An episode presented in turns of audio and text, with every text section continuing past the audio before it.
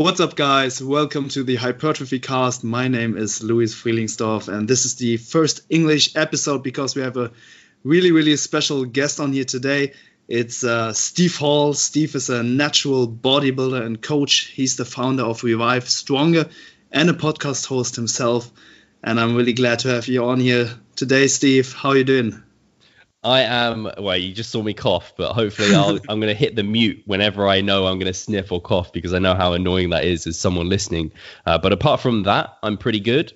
We're just talking off air about how I'm excited to actually, it sounds really wrong saying this, I'm excited to deload, but yeah. I literally am, to have some downtime. It would be really nice. But yeah, I'm excited to be the first English guest, and I'm sorry that I don't know any German, really. That's all good. And most people probably know you already, but do you want to introduce yourself a little further to listeners which may not? Sure. So like you said, I'm a natural bodybuilder, and I kind of founded Revive Stronger, and myself and Pascal Flohr head that up. And now we're kind of really excited that we've got a team of coaches. So we have Ryan Solomon on the team, and also Harry Smith, which is super cool. Jess is also our intern, so she's actually busy competing at the moment in the IFBB, so she's not currently doing too much for us, but she'll be doing more in future. And then Miguel Blacut heads up our science department, which is quite nice, and he's a super smart dude. So that's us at Revive Stronger, and we're essentially like a content creator, but also mostly just a coaching service for people who are just very interested in kind of maximizing their physique progress. And lots of competitors taking to stage as well, which is super cool. And that's what I do. A large part of my life is consisting around bodybuilding, coaching people who are interested in that kind of pursuit. And then, yeah, I mean, I compete in natural bodybuilding. Last time was in 2017. Thankfully, I say thankfully, I didn't have any expectations. I managed to qualify for the British finals in the MPA and UK DFBA, and actually managed to place in both of the top five, which was pretty cool and humbling, because the sport is getting ultra competitive each year. It's just insane. You may have been at the GMBF just recently. I know Arnie was there, and yep. The competitors are just getting insane. So yeah, that's, I guess, summarizes me in a little nutshell. Yeah, great. Thank you for the introduction. I've been following you and the Revive Stronger team for quite some time now, and it's great to see everything growing. And I've attended some seminars as well, and these have been great. And so what about your current off season? You've been training twice per day for quite some time now. How is that all going for you, and when do you plan to compete again? Cool. So yeah, so like I said, 2017, that season finished probably around this sort of time, actually. That's essentially when finals are. So ever since then, I've been in like off season, and I've been gaining for the majority of that period of time, a few kind of mini cuts thrown in, some maintenance periods thrown in. And for the majority of it, it's been twice per day training sessions. So kind of training, I normally train at like 10 a.m. and then at about 4 p.m. in the afternoon. So luckily I get to do it when there's no rush hour, like in first thing in the morning, and last, like after 5 p.m. it starts to get really busy, which is very nice. And I'm very fortunate to be able to do that. Each time I kind of mini cut and did maintenance periods, which we call like the primer phase or Revive Stronger, I just went back to once per day.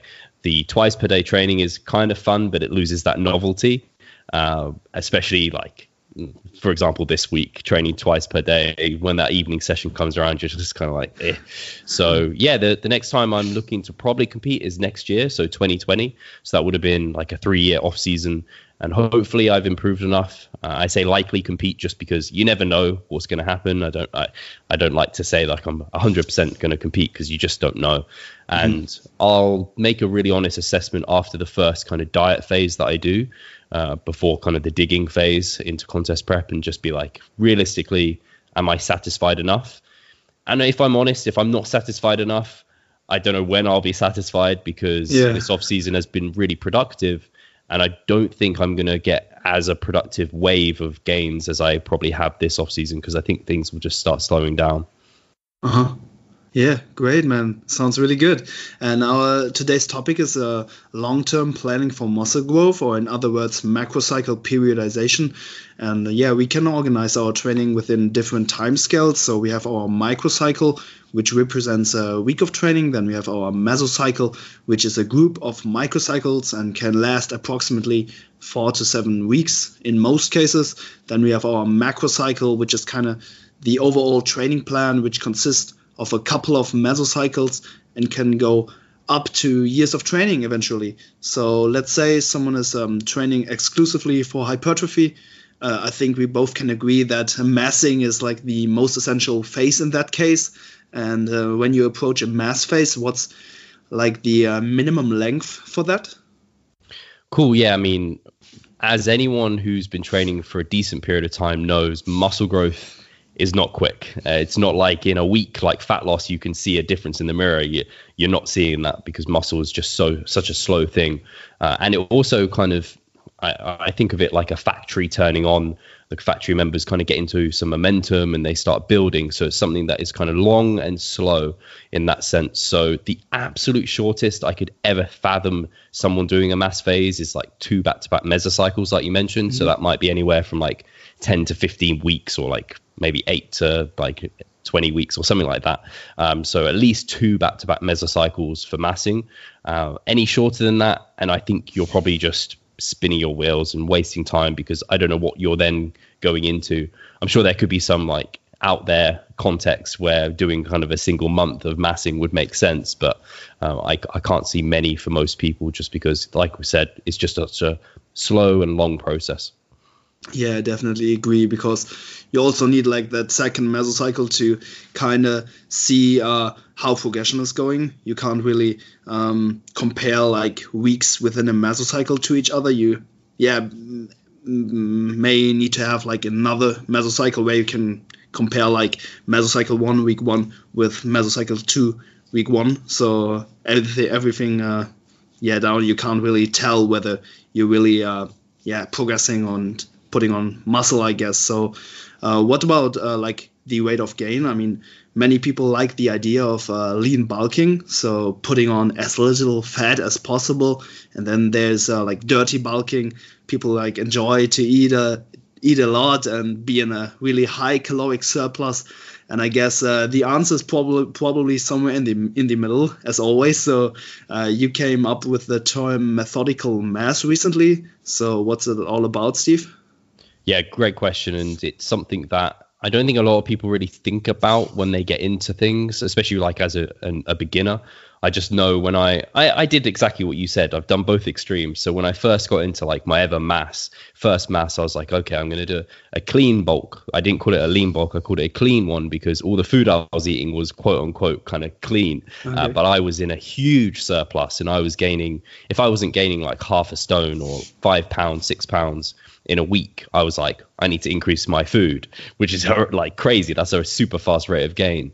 I was super skinny at the time, and thankfully I was probably regaining some muscle tissue that I'd lost whilst kind of recovering from an accident. So I was fortunate in that sense. But by the end of that, I did that for like a year. I gained a heck of a lot of weight, and I was like pretty chubby. I gained some muscle, but not the most effective way to do things.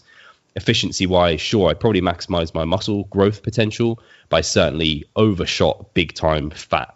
That cost was just too high to make the overall kind of ratio efficient.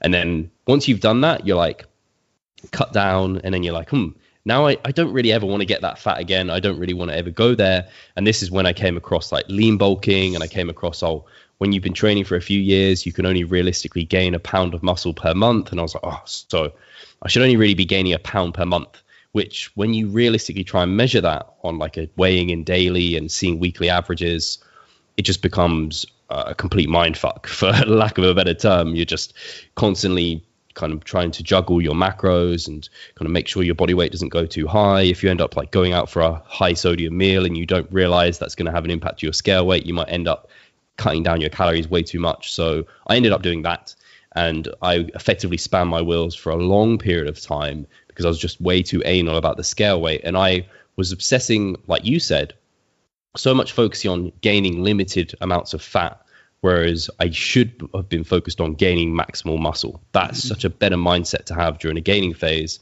And it put me in a really awkward position that I called like adipose phobia, where kind of you're scared of gaining fat. And I think it's just something that's, it's kind of like thinking, oh, I've got these new trainers. I want to wear them out because I love my new trainers, but I'm so scared of them getting dirty or someone standing on my foot. It's like, well, you're never really going to enjoy your trainers. You're never going to get the most out of them if you don't just bloody wear them outside. And yeah, take care. Don't jump in puddles and don't like go and run in mud. But kind of, you got to expect you're going to gain some dirt, but you can go home and clean them. It's fine. And they're going to last for a long period of time before you need a new pair. And that's very much like a gaining phase, the way I see it, like methodical massing.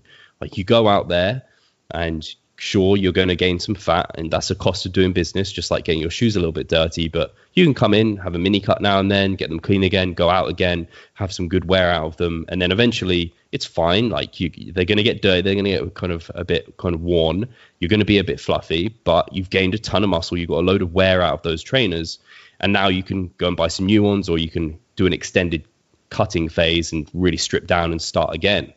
And this is, yeah, methodical massing. It's kind of that middle ground between you're maximizing your muscle growth, but you're not kind of needlessly gaining a bunch of extra fat, but you're not trying to just gain minimal amounts of fat and not allowing yourself to gain the muscle that you should be because you're training so hard.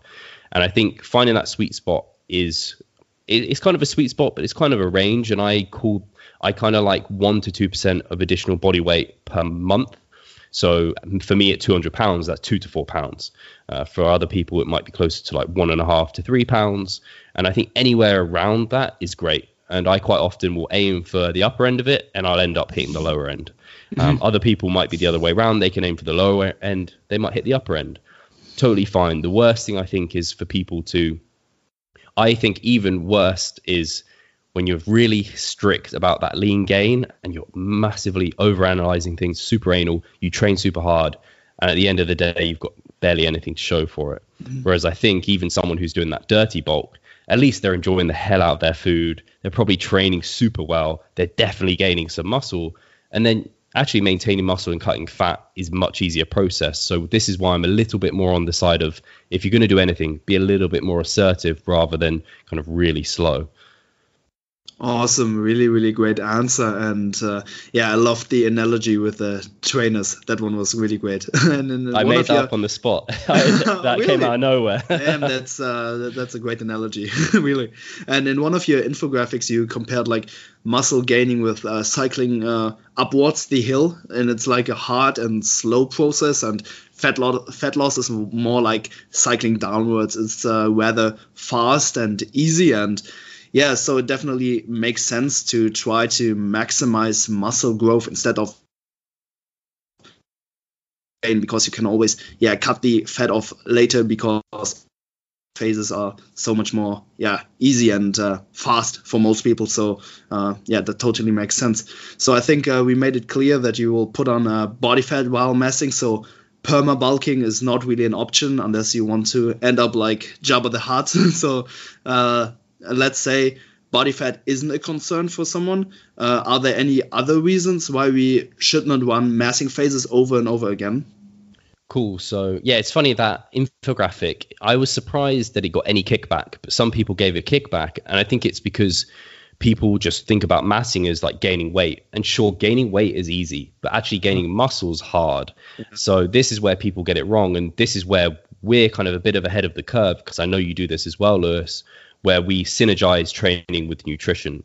And this is another consideration apart from body fat to why maybe you want to have periods. Like I said, I had maintenance periods where if body fat isn't concerned, a maintenance period can really serve you well. And this is because when we're training for hypertrophy, we should be training with decent amounts of volume.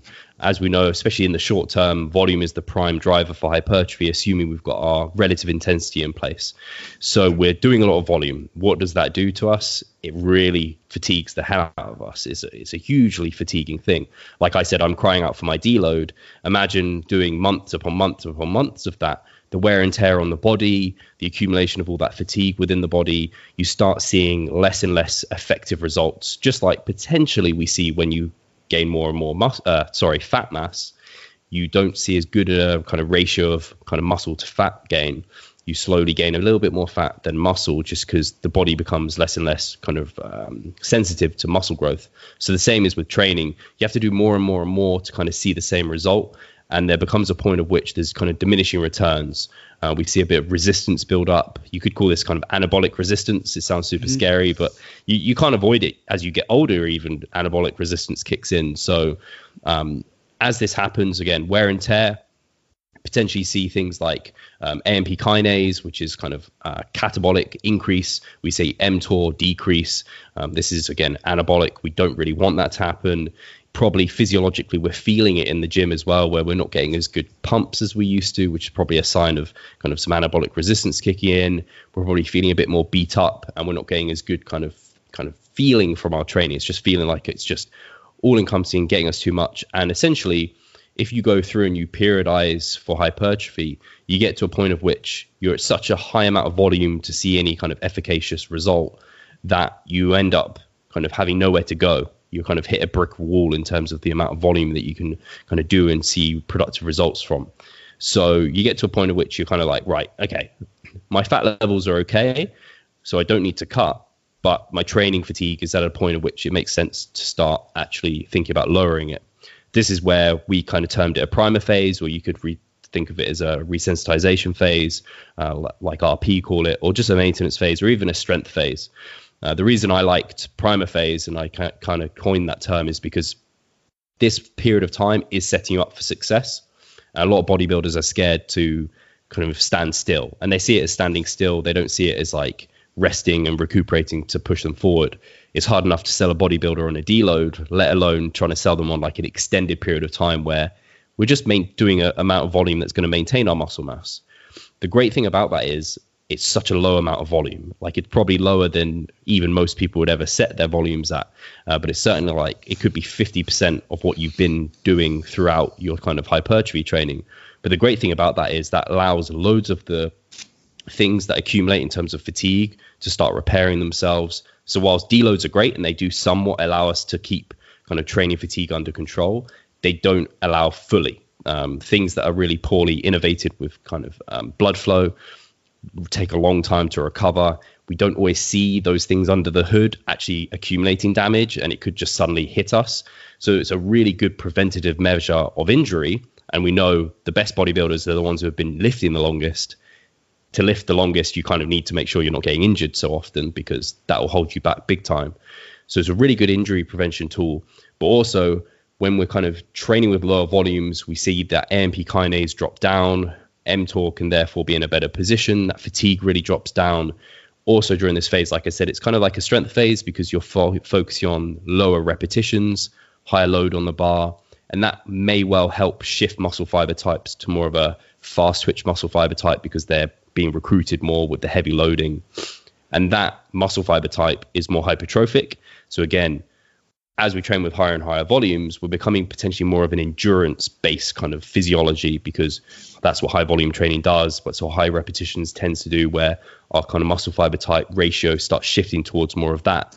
And those slower twitch muscle fibers just don't hypertrophy as well. So by doing kind of a high-intensity strength sort of phase, we kind of set ourselves up to be faster twitch, which hopefully when we go back into hypertrophy training, sets us up and primes us for that. And now we're injuries are way lower.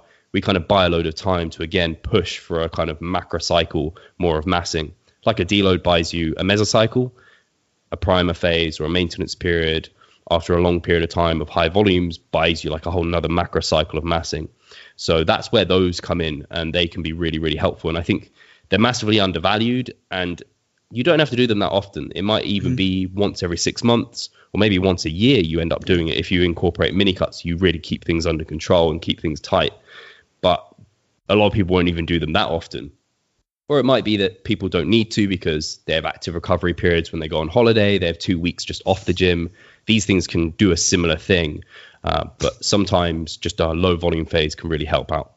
Yeah, super great in-depth answer. Loved it. And I think maintenance or primer phases, as you call them, are really great tool. And I think the term is yeah, really great primer phase, because most people associate maintenance with like a waste of time, but they forget that those kind of phases have a potentiation effect, which makes the following phases much more effective. And I also loved your house analogy on that. You compared like messing to building the house. It's again a long and stressful process. Cutting as like cleaning the house, it's fast but also kind of stressful, and maintenance is like actually living in the house, and that's really low stress, and yeah, just makes more room for more building or cleaning afterwards. So yeah, I think yeah, you described the primer phase really, really well. And where would you place them in the context of our macro cycle? So yeah, you already said you can buy yourself like another cycle of gaining, but yeah, what about like when you have cutting phases or something? Cool, yeah, and that analogy I completely forgot about works really well into this, so thank you for reminding me of that. I actually have to give credit to one of my clients who brought that up to me as we were going through these phases. So David Beamish, if he ever listens to this, that's a shout out to him. I haven't spoken to him for a while. But yes, the primer phase is essentially in a macrocycle for massing. You get to a point with your training. It depends on the person and when they hit that point where their training fatigue is getting to a point where it's unsustainable. For most of the people I work with and for myself, that tends to be every kind of 3 to 4 mesocycles of massing. Maybe 2 if you've been massing a long, long time and you've done mini cuts, and I'll get onto why that might be why afterwards. But after 3 to 4 mesocycles of massing, I've normally taken someone through from 5 to 30 repetitions, and they are at a point where they're using metabolite work, they're focusing on the higher repetition range, and they're kind of just like, they've kind of used the kitchen sink of hypertrophy now, and they need just a reset. And there's 2 options for most people in that scenario. They can either help themselves reset and reset body fat levels by doing a mini cut, which can be super effective, but only for people who have done mini cuts before or very experienced with cutting, or just can actually handle it in their life, because some people just, they can't. They have a stressful life and it just doesn't work for them. They'd be better off doing the primer phase. Mm-hmm. But for someone who's like, I don't know, a bodybuilder, they're very serious, very committed, or someone just who can handle these sort of things, maybe they're just kind of, they are self-employed and work from home, whatever it might be, they can go for a mini cut. And the good thing what that does is they can train at minimum effective volume for their typical hypertrophy phase, which for the mini cut, because we're in a deficit, so we have a kind of catabolic like disadvantage in that case, because we're under eating, we need to train a little bit more to maintain that muscle. So I quite often hear people saying, oh, can't I cut whilst doing a primer phase? And it's kind of, that's a dangerous mix, because you're doing maintenance volumes for maintenance food. If you end up doing maintenance volumes for your maintenance food but under eat, then you're going to lose muscle, because that's now no longer maintenance. So that's why we need a little bit more volume during a mini cut, but not super high, because it's a short period of time. If it was extended, then you'd want to bring volume higher than what it is. Like in traditional cutting, you still go from minimum effective volume up to MRV. Hopefully your audience are somewhat familiar with that. Otherwise, I'll have to go through kind of talking through all the terms. I think most people probably are familiar nowadays. Yeah. So yeah, for the mini cut, you're at minimum effective volume, so it's not as low as maintenance volume. It's quite a bit higher, but it's still not up to your MRV. So you're still getting somewhat of a fatigue reduction with your training. It's somewhat resensitizing you, so you get kind of the body fat resensitization in some ways. Like your hunger goes back up because you've been in a deficit. If you're feeling stuffed all the time, that helps kick appetite back up. You're somewhat more insulin sensitive because you've been in a deficit, so that should provide a more anabolic response. So this is, again, potentiating the next mass phase. And because volumes have been a bit lower, you can get away with kind of a volume reduction coming out of it, and you can have another kind of productive macrocycle of massing, or few mesocycles more of massing. Now, I think you can probably only get away with maybe 2 at maximum, at a real push 3 mini cuts before you just need to put in a primer phase. Because the trouble with mini cuts is they're at minimum effective volume. So you're still accumulating fatigue from your training because it's overloading, above which is maintenance. And they're cutting. So like you said, it's stress. Mm-hmm. You're building the house, you're cutting the house, building the house, cutting the house. You haven't got a break. The body's just not had a break. And that really can't be underestimated, because I think a lot of people try and just build the house, break the house down, build the house, break the house down. But there's no maintenance periods in there to really kind of put stuff together and allow the body to be de-stressed. And I find if you do more than two, it's people who are kind of, they end up getting this cycle where they build up, break down, and they never really build anything long term. They're not averaging up a net increase. They're just building up and building down, and they basically yo-yo dieting like the general population end up doing. So after about two, you definitely want to end up kind of, maybe each mini cut's also buying you less massing time because you're getting fatter each time. So eventually, if you're competing, you don't want to get too far away from your stage weight. So you're buying less time in that regard, and also the training, you're buying less time because you're still incurring fatigue. So after probably two at most, that's where you'd end a mass. You're probably at peak mass in terms of body fat levels, body weight. Then you would use a primer phase, do an extended cut, and then you could, again, maintain at the end of that, because, again, cutting is very fatiguing. You kind of maintain that, and then, again, you bought yourself a long period of time of massing again where you could incorporate mini cuts. So that's the way I tend to kind of set up my macrocycles for long-term massing. Sounds great, man. And yeah, let's move on to talk more about cutting phases. We already mentioned mini and extended cuts. So mini cuts probably seem like the holy grail to most people because, yeah, you're losing like a lot of fat really fast, and that just seems like the most optimal scenario. But who should do mini cuts, and when may it be beneficial to incorporate an extended cut instead? Cool. So, yeah, I talked about some people who shouldn't, in terms of like the inexperienced, those who are already under a fair amount of stress. Even those who are like, there's people who are trying to do a mini cut and they're like, I don't know, as a male, like 20% body fat, or as a female, like 30 or plus. It's kind of like a mini cut's not really going to do you justice. You're going to get down to like marginally lean levels where actually you could have just done with an extended cut. And you see these people fall into a trap where they start a mini cut and then it turns into an extended cut. And that's probably not the best setup for you. You'd be better off kind of having a primer phase beforehand, or a maintenance period, then an extended cut.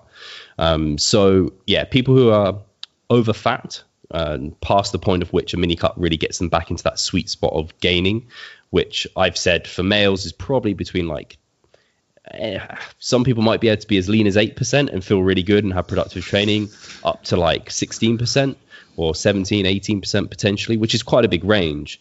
So mini cuts can certainly help people get back into that. But if you're kind of at like 18%, a mini cut's only going to bring you down to like maybe like 15, 14 at best. So you might as well do an extended period of time to get right back down to a more productive stage so you can have more time massing.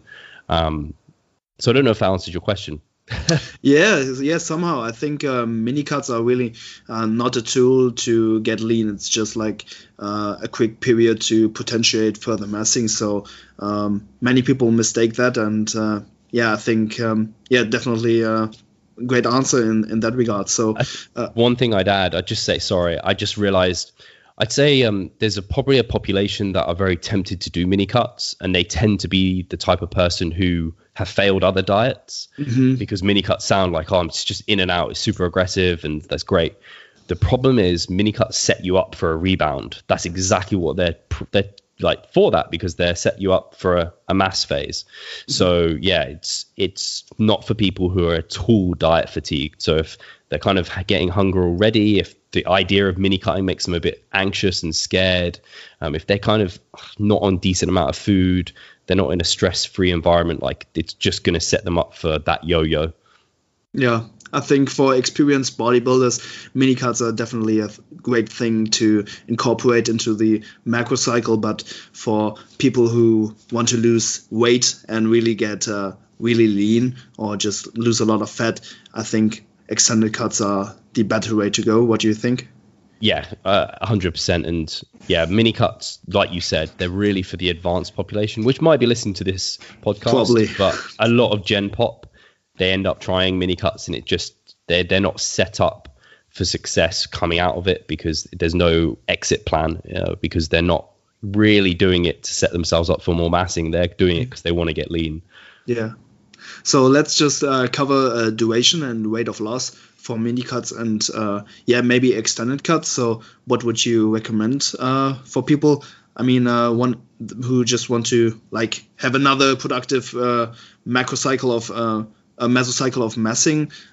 Should they approach their mini cuts? Cool. So for most people entering a mini cut, I like the analogy of a bank robbery. I think I got that from Alberto Nunez, to give him credit. So he talks about kind of, when you're robbing a bank, you don't want to fuck around in there too long because you're going to get nicked. Otherwise, you want to get in, get out.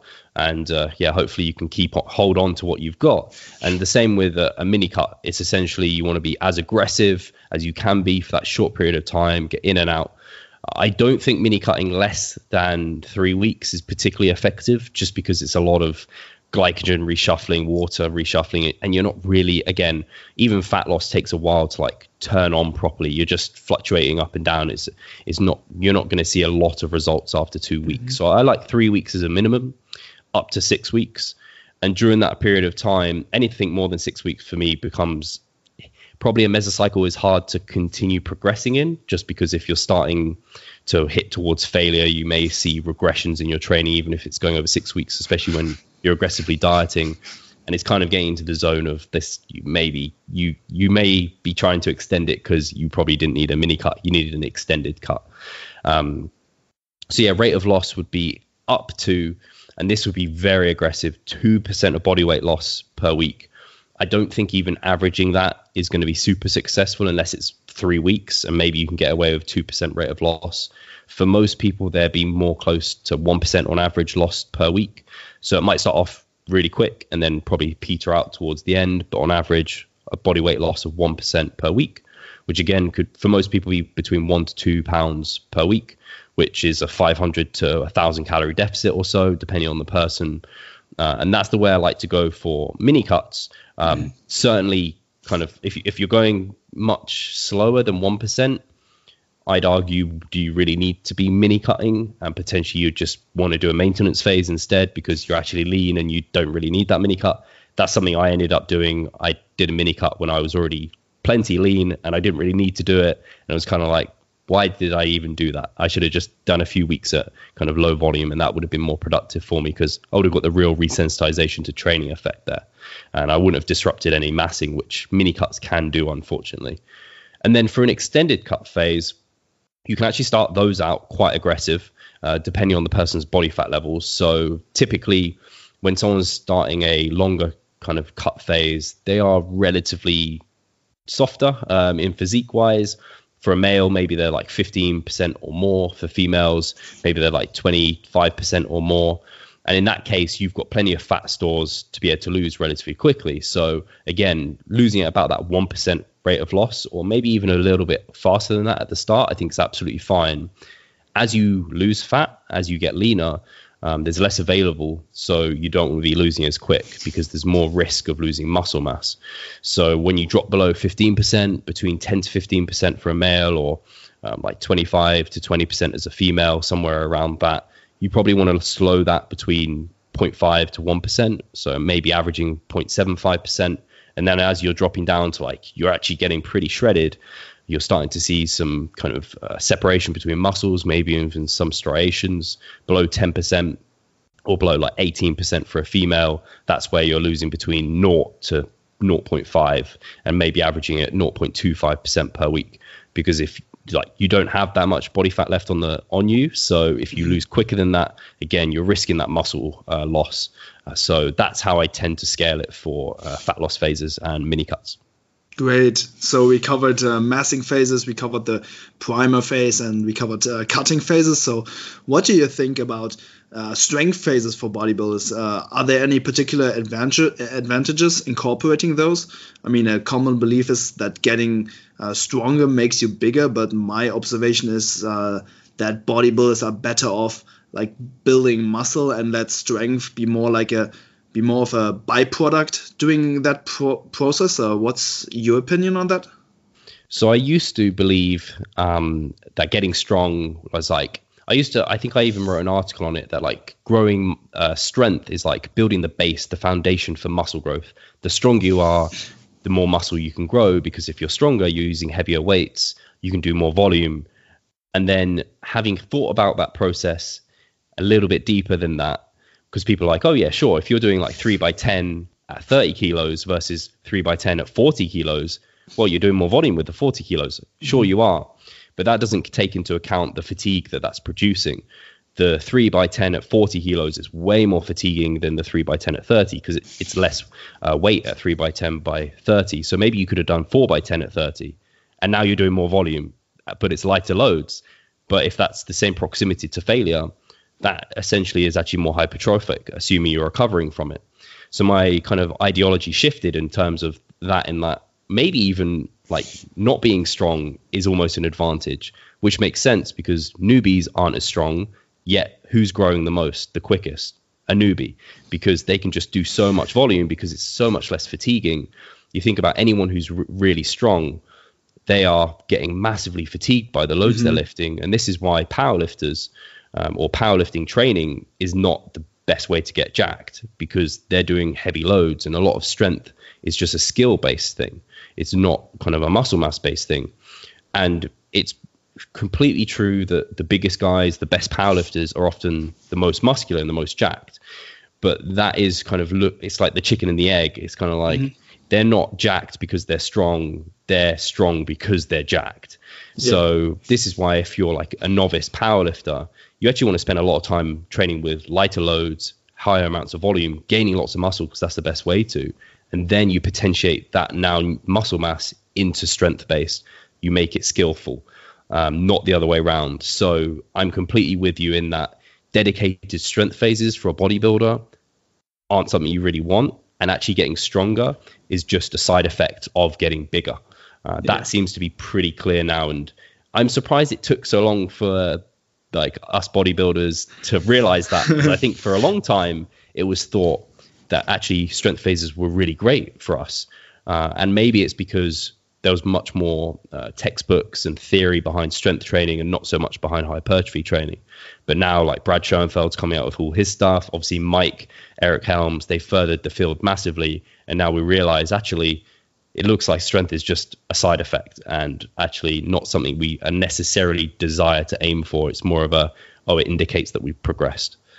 Yeah, great answer. And yeah, I think there might be a time and place where focusing a little bit more on intensity definitely makes sense. You mentioned that in primer phases, for example, you can like put more emphasis on intensity than volume. So you're bringing volume down to maintenance levels and maybe focus a little bit more on the intensity side of things in that phase. So yeah, you also mentioned fiber types, that those might shift towards faster twitch fibers in those phases. So what about, like kind of intensity-based training within a primer phase? Yeah, I think it's so similar. It's kind of like they look very, very similar. It's just, I think if you're an out-and-out bodybuilder, you probably just wouldn't emphasize it as much. Because it's just, you don't even need to like go that close to failure. You can just go into the gym and really just, as long as it's somewhat hard, somewhat heavy, go somewhat close to failure. You're doing all you need to do. And actually you're probably getting more fatigue reduction. You're probably getting more of the benefits of the primer phase. But a lot of people, and me included, I find that really difficult to do for weeks. So I quite like thinking, oh yeah, I'm going to push these lifts. I'm going to push them close to failure, and I'm going to see like hit some new PRs because I built all this new muscle tissue after my kind of mass macrocycle. Now I want to see it get strong. And I've had clients who have gone through like that primer phase and they're hitting some like really cool numbers. And they're like, actually, Steve, can we do a strength mesocycle? And I'm like, well, they're Gen Pop. Their overall goal is like to get bigger and stronger over time. Yeah, let's do a strength phase. And then they hit like some awesome numbers because like gaining muscle, gaining strength is a skill. After a single kind of mesocycle of like 4 weeks, you're hitting some decent numbers. But if you did another one, that's where you really see some big lifts starting to come because you're really starting to potentiate that. But for an out and out bodybuilder, you just want to get back to massing again. Yeah, I see. So just for like people who try to enjoy their training as much as possible. That might be a good thing to, just a good variation, just to keep things fresh. I mean, hypertrophy training can be really taxing on the long term. So hitting, 3 or 4 mesocycles in a row is like, a really hard thing and can be quite draining after some time. So, for just people who also have problem with adhering, like incorporating a strength block here and there might be a good thing just to keep things interesting and let them adhere better in the long term. So but great answer. I think the same way. And another term which has become quite popular is like power building, where people focus on getting stronger while getting bigger. And I think that's like you will become like the jack of all trades but master of none. So maybe what's your take on power building? Yeah, I think power building is really cool, but it's something I've had a hard time with. Like lots of things we've talked about, I've done it the wrong way, and I've kind of found and become enlightened, I guess. And the problem with power building is the lack of specificity. It's kind of the first principle of strength training, of any training, is specificity. Kind of everything you should be doing should be working you towards your goal. So you should be able to look at your program and be like, okay, that is getting me more jacked. If your goal is hypertrophy and just hypertrophy and nothing else, really, and you just want to be the biggest, most muscular person as a bodybuilder, you should be able to look at your program and be like, yeah, that, whatever that exercise is, whatever the rep range, the intensity, that is definitely the best choice I can be making to get me more jacked. And if you're doing like singles, triples, you have to really like think, is that really like getting me, is that accumulating a lot of volume, or is that just really fatiguing the shit out of me? Do I just really like lifting heavy? And it's kind of like, well, do you want to do what you need to do and the best is for your overall goal, or do you want to do what you want to do? Because if you just want to do what you want to do, then let's not have the discussion. And it's kind of hard. But I thought when I was doing power building, it was the right thing to be doing to get the most jacked. Yeah. Because like we said, thought strength was super important. I have to be getting stronger, which I think overall in the long term you should be, but I had just put too much emphasis on it. And what I found is my kind of heavy barbell training I was doing, which heavy for me, it wasn't even strong, which is funny because I've become much stronger after specifying on like hypertrophy, because bigger muscle, stronger muscle. Yeah. I just found I wasn't really getting much stronger. I wasn't really getting much bigger because all my strength training was really fatiguing me. So I couldn't do that much volume afterwards for my hypertrophy training. And because I wasn't doing that much volume for my hypertrophy training, I really wasn't getting much bigger.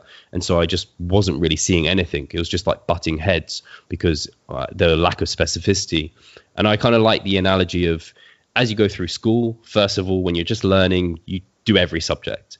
Then as you get more and more educated, we do like GCSEs, we go to uni, and then eventually maybe you do like a master's, PhD, all of this sort of thing. You get more and more specific. You pick a few subjects, and then you pick like 10, then 3, and then 2, and then eventually 1. And then you pick like a tiny micro subject within the subject, because it gets harder and harder to get more and more knowledgeable or better and better at it. And the same with, if you want to be the most jacked, sure, when you start as a newbie, you could do anything and grow. Yeah. And then you could do power building as like an intermediate who's been lifting a couple of years and grow okay. But once you get more advanced, you have such a limited amount of resources. We talked about MRV, and this applies directly to that.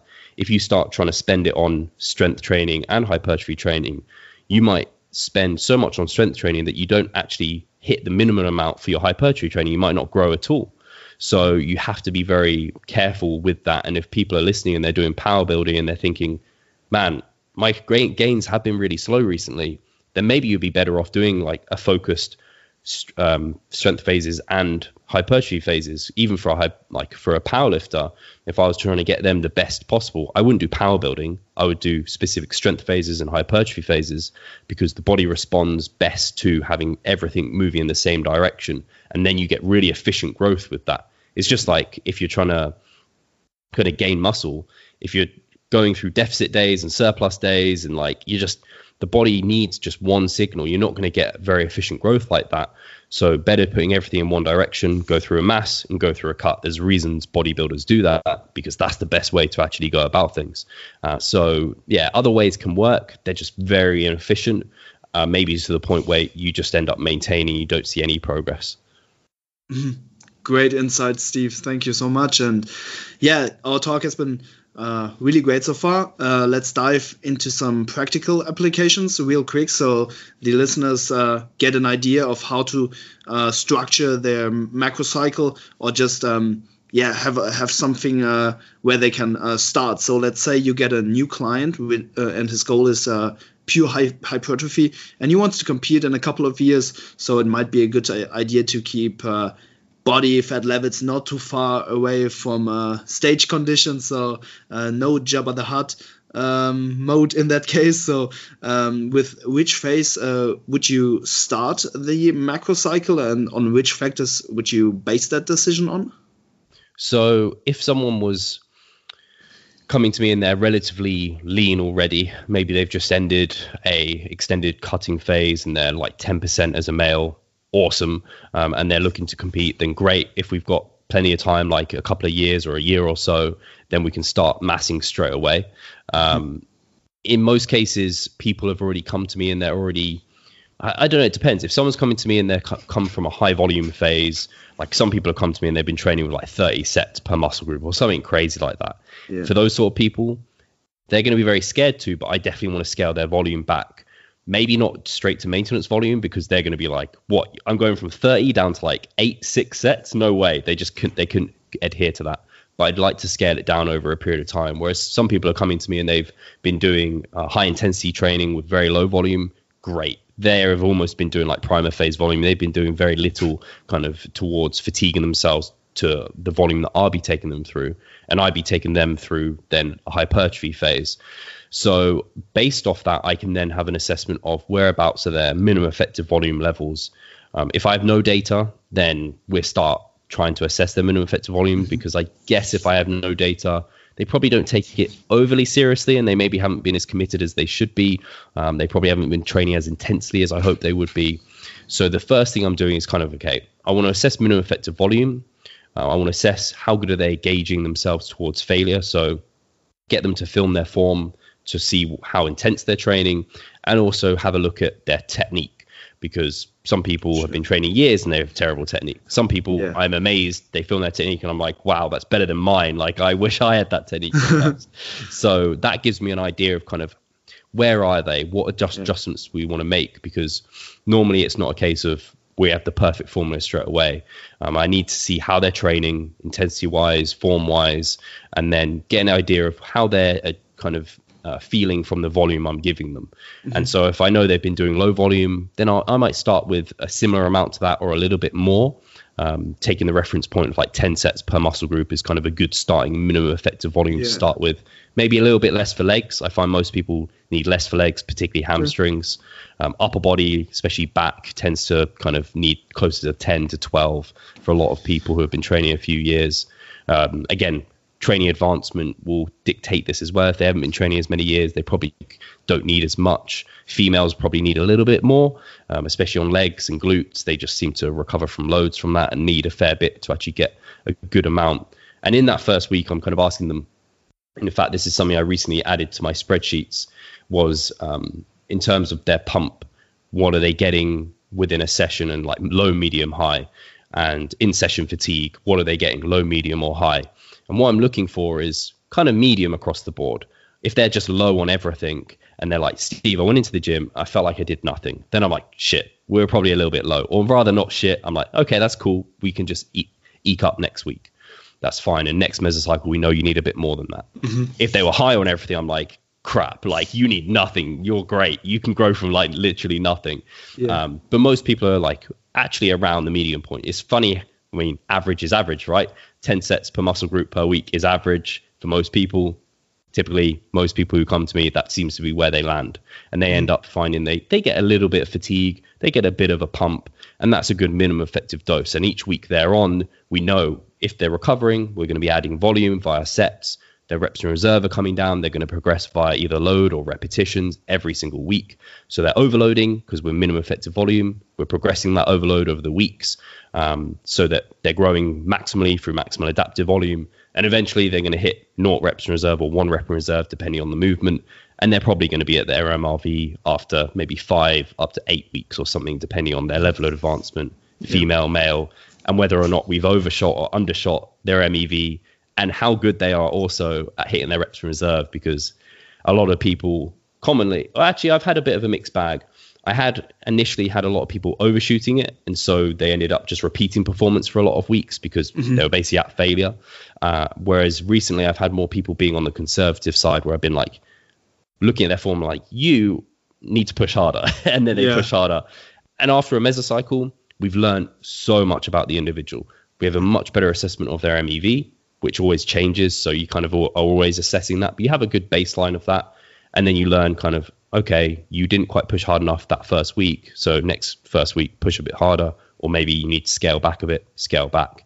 And then it just continuously evolves from there. Awesome. So much great things you mentioned. I'm definitely going to listen to this again afterwards. So yeah, thank you so much, Steve. And I think we covered the topic really well. So good. I think all the listeners definitely know what to do from now on. And hey, thank you so much for your time.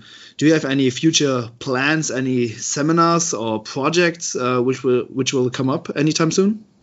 So, yeah, thank you so much for having me on. I'm honored to be your first English guest and first person speaking in English. Hopefully people can understand me well enough.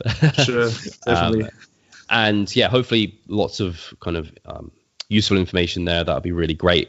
If people are looking for stuff that we're doing, so hopefully, well, no, not hopefully, in the new year, I don't know if I should say what it is. I actually need to talk to Pascal to say whether or not we can say it. But there's something exciting happening in the new year. Okay. It's a big project for us, probably quite a big risk, but we think it'll be worth it, and we're very excited about it, and I think it will really help bring a lot of our community together. So yeah, we're hopefully be releasing that, and that will go down well. And then we have no what are they called, seminars at the end of this year at the moment, but we do have a big one, the biggest yet, planned in May, early May next year.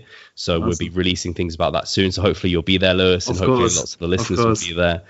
We have planned it to not be on the Body Power weekend because I think that kind of probably upset a few people and made it a bit more difficult. But yeah, early May, and I'm sure we'll have some other seminars and things going over next year as well. But at the moment, that's the only big one.